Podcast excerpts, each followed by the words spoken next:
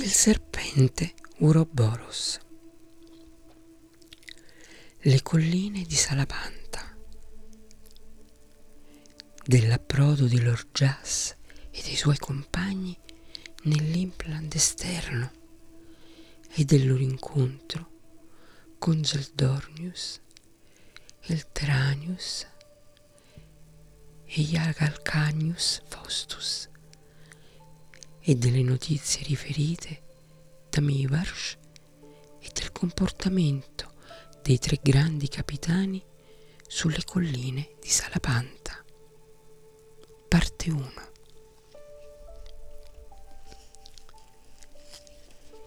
Il trentunesimo giorno dopo il consiglio tenuto a Crotering, la flotta di Demoland salpò.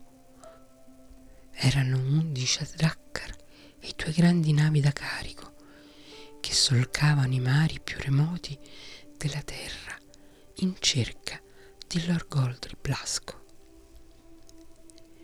1800 demoni partirono in quella spedizione ed erano tutti guerrieri veterani. Per cinque giorni remarono verso sud, su un mare senza vento, ed il sesto le scogliere di Goblinland uscirono dalla foschia sul lato destro della prua. Remarono verso sud lungo la costa. Il decimo giorno dalla partenza passarono sotto il capo di Osam, navigando per i successivi quattro giorni con un vento favorevole in mare aperto fino a Siprion.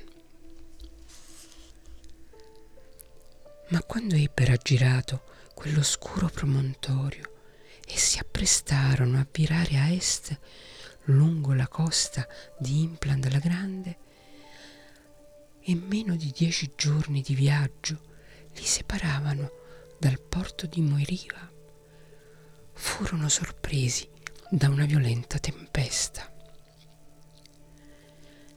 Per quaranta giorni essa li sferzò con grandine e nevischio sull'oceano sconvolto, senza la luce di una stella, senza che potessero seguire una rotta, finché in una mezzanotte selvaggia di vento tenebre e acque ruggenti, la nave di Jas, quella di Spitfire e altre quattro furono trascinate sulle rocce di un tratto di costa e ridotte in pezzi. Con grande difficoltà e dopo essersi a lungo dibattuti fra le onde gigantesche, i fratelli esausti e contusi, raggiunsero la riva.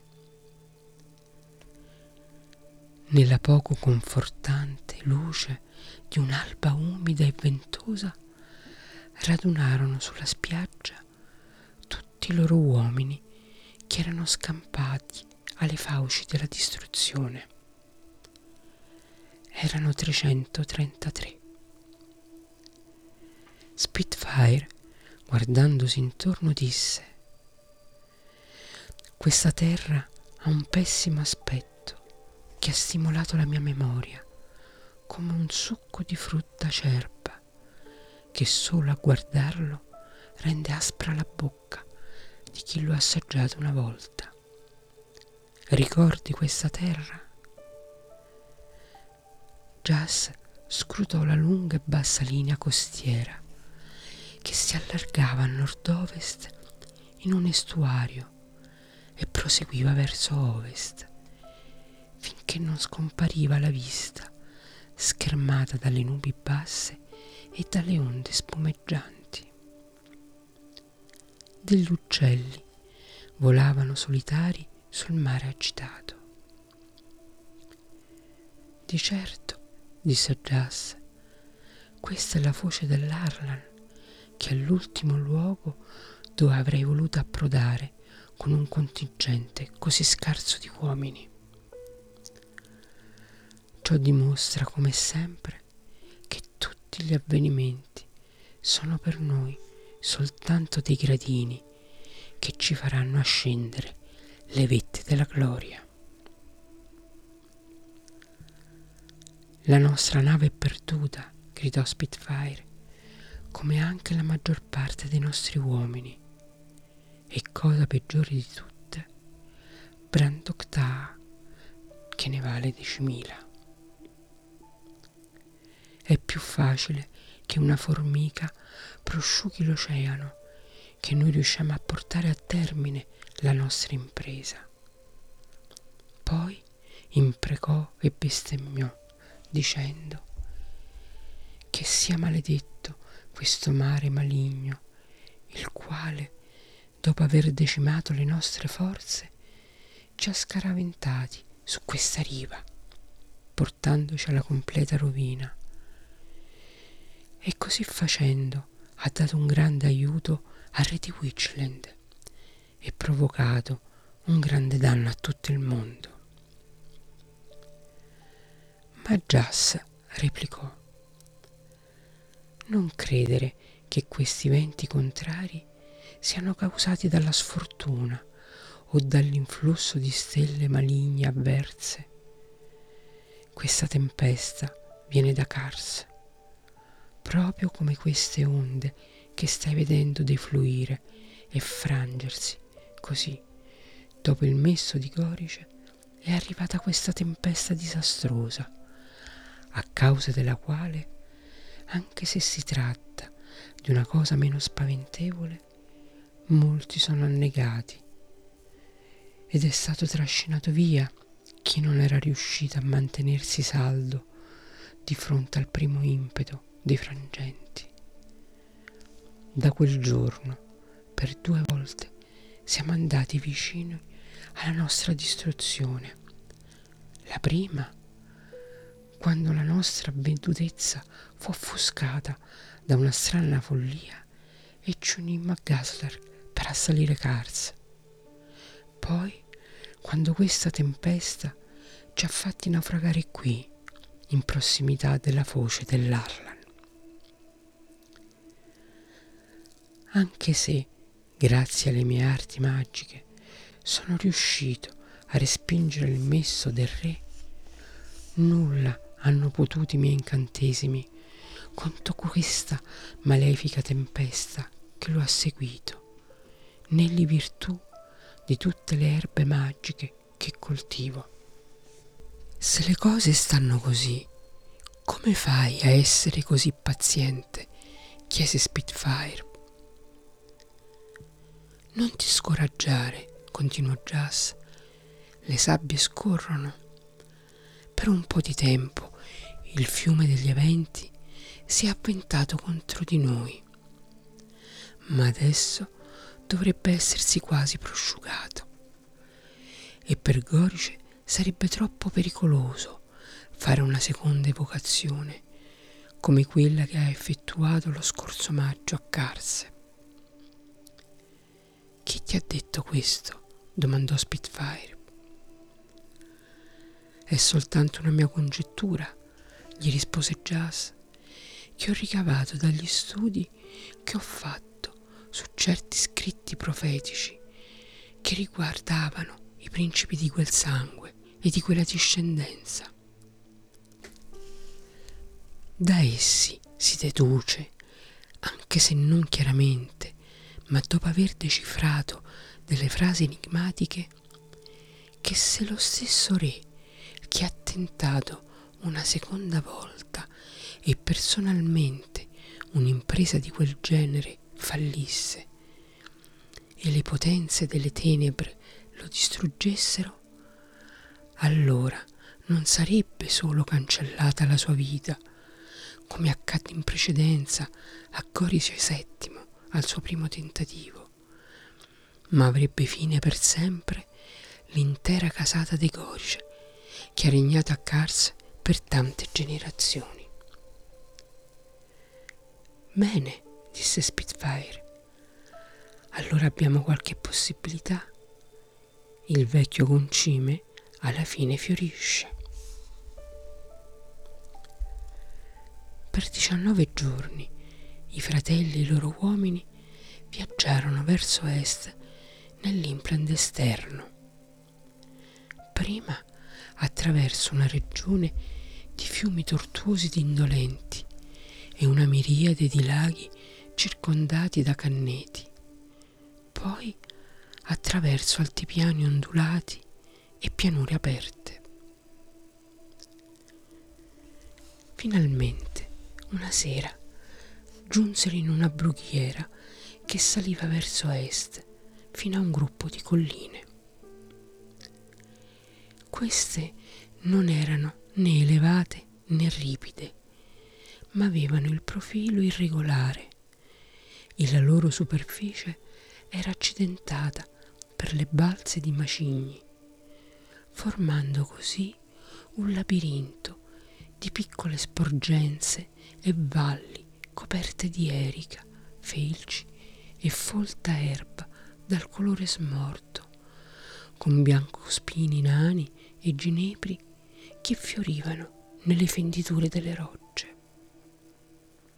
Sullo spartiacque, come se fosse in groppa un cavallo, si imbatterono in un fortilizio che guardava a ovest verso il rosso tramonto ottobrino e a sud verso la lontana linea del mare di Dorniano. Il fortilizio era antico e solitario e c'era un uomo seduto davanti alla porta. I cuori si sciolsero loro nel petto per la gioia quando riconobbero in lui Brandok Da. Lo abbracciarono come uno che al di là di ogni speranza fosse ritornato dalla tomba e lui disse sono stato trascinato attraverso lo stretto di Melpicar e scaraventato infine sulla spiaggia solitaria che si trova dieci leghe a sud di questo posto, dove sono giunto solo, avendo perduto la mia nave e tutti i miei compagni. Nella mia mente c'era la convinzione che avreste seguito questa strada per andare a Muelva nel caso aveste fatto naufragio sulle coste più estreme di Implant. Prestate attenzione, disse, e vi racconterò una cosa straordinaria. Per sette notti vi ho aspettato su questa specie di rifugio per taccole e gufi. È un vero e proprio caravanserraglio di grandi armate che passano nella landa e dopo aver parlato con due di esse aspetto la terza. Sono infatti convinto di aver svelato un grande mistero che ha tenuto impegnate le menti degli uomini più sapienti per anni. Il giorno in cui sono arrivato qui quando il tramonto era rosso come lo vedete adesso, vidi un'armata proveniente da est che marciava con grandi bandiere che ondeggiavano al vento ed ogni genere di musica. Mentre li osservavo, pensai, se questi sono nemici, i giorni della mia vita finiranno con onore. E se sono amici, allora stanno arrivando delle provvigioni su quei carri al seguito di questa armata. Una motivazione importante dal momento che non sentivo odore di viveri, salvo quelle disgustose nocciole bacche della selva, delle quali mi ero nutrito da quando ero emerso dal mare. Allora raccolsi le mie armi, salii sulle mura di questo fortilizio e chiamai a gran voce, invitandoli a rivelare chi erano. Quello che era il loro comandante cavalcò fin sotto le mura e mi salutò con cortesia e portamento nobile. E chi credete che fosse? Nessuno rispose. Uno che è stato famoso, continuò Brandok Da, in lungo e in largo sulla terra, come valoroso e audace mercenario. Avete dimenticato quell'impresa di Gaslar che naufragò ad Implant? Era piccolo e bruno, domandò Jas, come un pugnale aguzzo sfoderato improvvisamente a mezzanotte, o biondo, con lo splendore di una lancia munita di vessillo in un torneo di un giorno di gran festa? O aveva l'aspetto pericoloso di una vecchia spada arrugginita in mezzo, ma lucente nella punta e nel filo, brandita per un'impresa eroica in un giorno predestinato? La tua freccia ha colpito il triplo cerchio del bersaglio, disse Lord Brandoctar.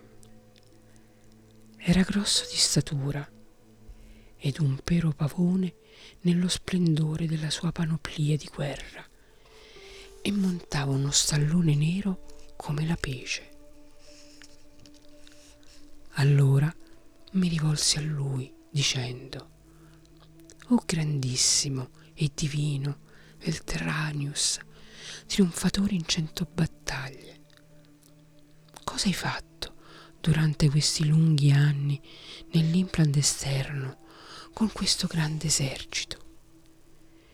E quale misterioso magnete ti ha attirato in questi nove anni, da quando, con un suono di trombe e scalpitare di cavalli, tu, Zeldornius e Alcanianus Fostus veniste qui per trascinare Impled sotto i piedi di Gaslark? Da allora tutto il mondo vi crede morti. Lui mi fissò con occhi alieni e rispose Brandok il mondo gira spinto da una volontà idiota, ma io cammino sempre con il mio scopo davanti a me. Che siano nove anni, o soltanto nove lune, o nove ere, cosa importa? Devo trovare Zeldornius che continua a sfuggirmi e ingaggiare battaglia con lui mangia e bevi con me questa notte, ma non credere di distogliermi dal mio proposito con idee peregrine. Infatti, al sorgere del nuovo giorno, riprenderò a muovermi in cerca di Zeldornius. Così quella notte mangiai, bevvi e trascorsi in allegria il mio tempo con il Terranius nel suo padiglione di seta e oro. All'alba egli radunò la sua armata e marciò verso ovest in direzione delle pianure.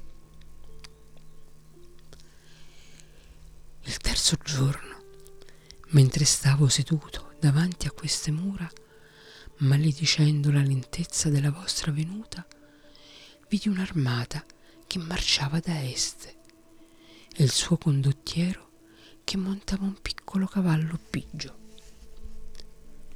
Era vestito con un'armatura nera che luccicava come l'ala di un corvo, con piume di aquila nera sull'elmo, e i suoi occhi erano come quelli di un puma e sprizzavano scintille. Era di corporatura piccola e agile aveva il volto fiero ed era vigoroso e instancabile a vedersi come un ermellino. Lo salutai dal punto dove mi trovavo e dissi, Oh, eminentissimo e potente Ialcanaius Fostus, sterminatori di uomini, dove siete diretti tu e la tua grande armata su questa landa solitaria? ed egli scese da cavallo, mi strinse le braccia con entrambi le mani e disse Sognare di parlare coi morti è un buon presagio. E non vieni forse dal regno dei morti tu, Brandok Taha? Infatti, emergendo da un tempo dimenticato, che adesso sboccia nella mia mente, dopo tanti anni, come un fiore in un giardino invaso dalle erbacce, così tu adesso affiori nella mia memoria grande fra i grandi del mondo che fu, tu e la tua casa di Crotering, sopra i forti della montagnosa Demonland. Ma l'oblio, come un mare mormorante, risuona fra me quei giorni. Il rumore della risacca mi ottura le orecchie e la nebbia del mare mi offusca gli occhi che si sforzano di lanciare un'occhiata a quei tempi lontani e agli avvenimenti di allora. Il ricordo di quei giorni mangia e bevi con me stanotte, dal momento che ancora una volta, per una notte, pianterò la mia tenda qui, sulle colline di Salavanta. E domani ripartirò, perché il riposo non potrà mai placare la mia anima finché non troverò il Teranius e gli staccherò la testa dalle spalle. È una grande infamia per lui, ma non fa meraviglia che gli scappi davanti a me come una lepre. Infatti i traditori sono sempre codardi e chi ha mai sentito di un traditore più infame e maledetto di lui? Nove anni fa, quando Zeldornius ed io ci dicemmo pronti a risolvere la nostra disputa con le armi, mi giunse fortunatamente la notizia che il Teranius, con l'astuzia del colubro, la malizia della vipera e la destrezza del serpente, si accingeva ad attaccarmi alle spalle. Così mi voltai per annientarlo, ma quel grosso zoticone era fuggito. Questo disse Ialcanaius Faustus, ed io mangiai e beppi con lui quella notte, e gozzovigliai con lui nella sua tenda, e allo spuntar del giorno egli tolse le tende e cavalcò verso est con la sua armata. Brandokda a questo punto si interruppe e guardò ad est verso le porte della notte. Ed ecco un'armata avanzare proveniente dalla brughiera e diretta sul crinale. Erano cavalieri e fanti in file serrate e il loro capitano cavalcava la loro testa su un enorme cavallo sauro. Era magro ed aveva gambe e braccia lunghe. Indossava un'armatura rugginosa, ammaccata ed intaccata da centinaia di combattimenti, con alle mani guanti di cuoio consunti ed uno scolorito mantello da campagna gettato sulle spalle. Portava l'elmo attaccato alla sella e la sua testa era nuda Sembrava la testa di un vecchio e magro cane da caccia, coi capelli bianchi tirati indietro, su una fronte solcata da rughe, sulla quale erano visibili le vene bluastre. Aveva un grosso naso e la faccia ossuta, con enormi baffi e sopraccigli bianchi e cespugliosi. I suoi occhi azzurri scintillavano nelle orbite cavernose. Il suo cavallo appariva bizzoso, con le orecchie tese all'indietro e gli occhi minacciosi, iniettati di sangue, mentre lui sedeva sulla sella, eretto e rigido come una lancia. Quando lui e la sua armata salirono sul crinale, egli tirò le redini e salutò i domini dicendo Ogni nove giorni, durante questi nove anni, ho osservato questo tratto di terreno solitario, mentre inseguivo gli Alcanaius Faustus, che ancora una volta è riuscita a deludermi e a sfuggirmi. E questo è strano, dal momento che egli è sempre stato un grande combattente e ha trascorso nove anni a combattere con me. Ma adesso ho paura che la vecchiaia abbia tirato un velo di illusione davanti ai miei occhi, preannunciandomi che la morte arriverà prima che io possa portare a termine il mio proposito. Infatti qui, nella luce incerta della sera, davanti a me, si levano le forme e le sembianze degli ospiti di Re Gaslark. Brandok Daa, che uccise il re di Witchland, e Spitfire di Oslick, e Just suo fratello, che aveva la sovranità su tutti i demoni, prima che partissimo per Impland. Spettri e anime erranti di un mondo dimenticato. Ma se siete esseri in carne e ossa, parlate e palesatevi. Oh, temibilissimo e invincibile Zeldornius, rispose Jas. Un uomo potrebbe davvero aspettarsi di vedere gli spiriti dei morti su queste colline silenziose a quest'ora del giorno. E se tu ci consideri tali, come non dovremmo noi, che siamo dei naufraghi gettati a riva dal mare infuriato, considerare te solo un'ombra e i tuoi uomini solo gli spiriti dei morti che risalgono dall'erbo mentre il sole muore? O famosissimo ed invincibile Zeldornius, intervenne a sua volta Brandok Tu fosti una volta mio ospite a Crotering. Per sciogliere i tuoi dubbi e i nostri, invitaci a cena. In verità, è sempre stato oggetto di disputa il fatto che gli spiriti senza corpo possano bere vino e mangiare cibo terreno.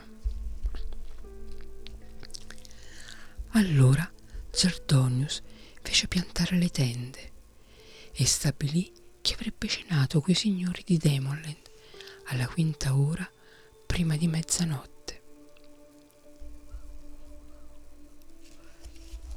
Prima di riunirsi nella tenda di Zeldornus, essi parlarono fra di loro e Spitfire disse è stato un evento straordinario o un deplorevole scherzo delle parche quello che ha spinto questi tre grandi comandanti a sprecare il resto dei loro giorni in questa terra lontana e selvaggia. C'è senza dubbio qualcosa di oscuro che li ha spinti a percorrere in questi lunghi anni un circolo immutabile, con ognuno di loro che fugge da colui che è costretto a rincorrerlo e che continua a rincorrere un altro che fugge davanti a lui. Non avevo mai visto un uomo con gli occhi come quelli di Zeldornius, disse Jas. Deve essere stato stregato. Il Teranius e gli Alcaranius, disse Brandogda, avevano lo stesso aspetto. Ma la cosa può tornare a nostro vantaggio. Sarebbe per noi molto utile spezzare l'incantesimo e chiedere il loro aiuto per i nostri piani. Vogliamo rivelare tutta la verità al vecchio leone stanotte? Così parlò Brandok Da e i suoi fratelli giudicarono buono il suo consiglio. Così, a cena, quando i cuori degli uomini erano nella giusta disposizione di spirito, Lord Jas si sedette accanto al Zeldornius e cominciò il discorso dicendo Oh famosissimo Zeldornius, come è accaduto che ti sei trovato durante questi nove anni ad inseguire gli Alcanaius Fostus, distruttore di uomini? E qual è la controversia che vi ha messo l'uno contro l'altro? O Jas, disse il Zeldornius, è necessario che ti risponda che la causa di tutto ciò è da ricercarsi nelle stelle e nel fato che governano le vite degli uomini?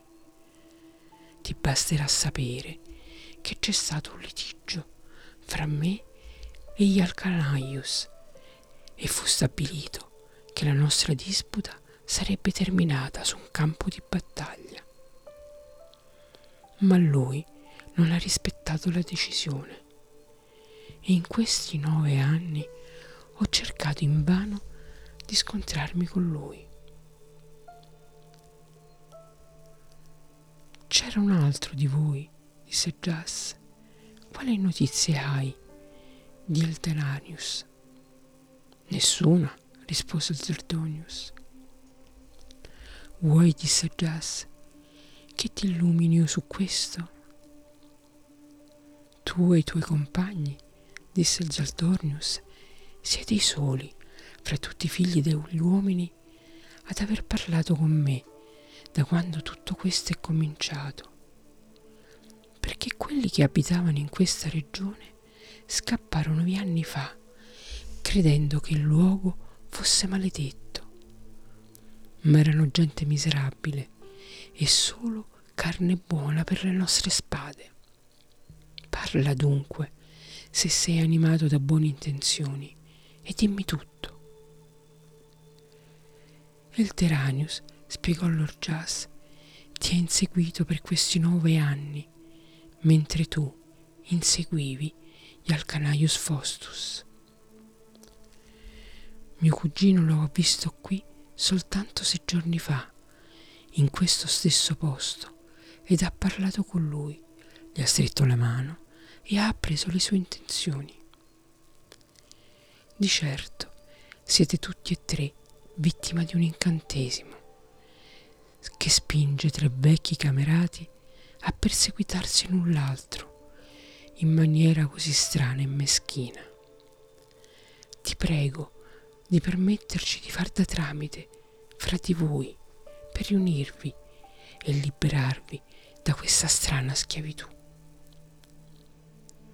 Ma a queste parole Zeldornus divenne rosso come il sangue. Dopo un po' disse, è una volgare menzogna, non ci credo. Brandoctaa gli rispose, L'ho sentito dalle sue labbra, Zeldornius, e ti giuro che è la verità. Ed ho anche sentito che gli Alcanaius Fostus evitò di scontrarsi con te nove anni fa, come mi ha detto egli stesso, confermando le sue parole con terribili giuramenti, perché gli venne riferito che il Teranius in quel momento aveva intenzione di aggredirla alle spalle. Sì, disse Spitfire, e finora egli è stato alle calcagne del Teranius come tu alle sue.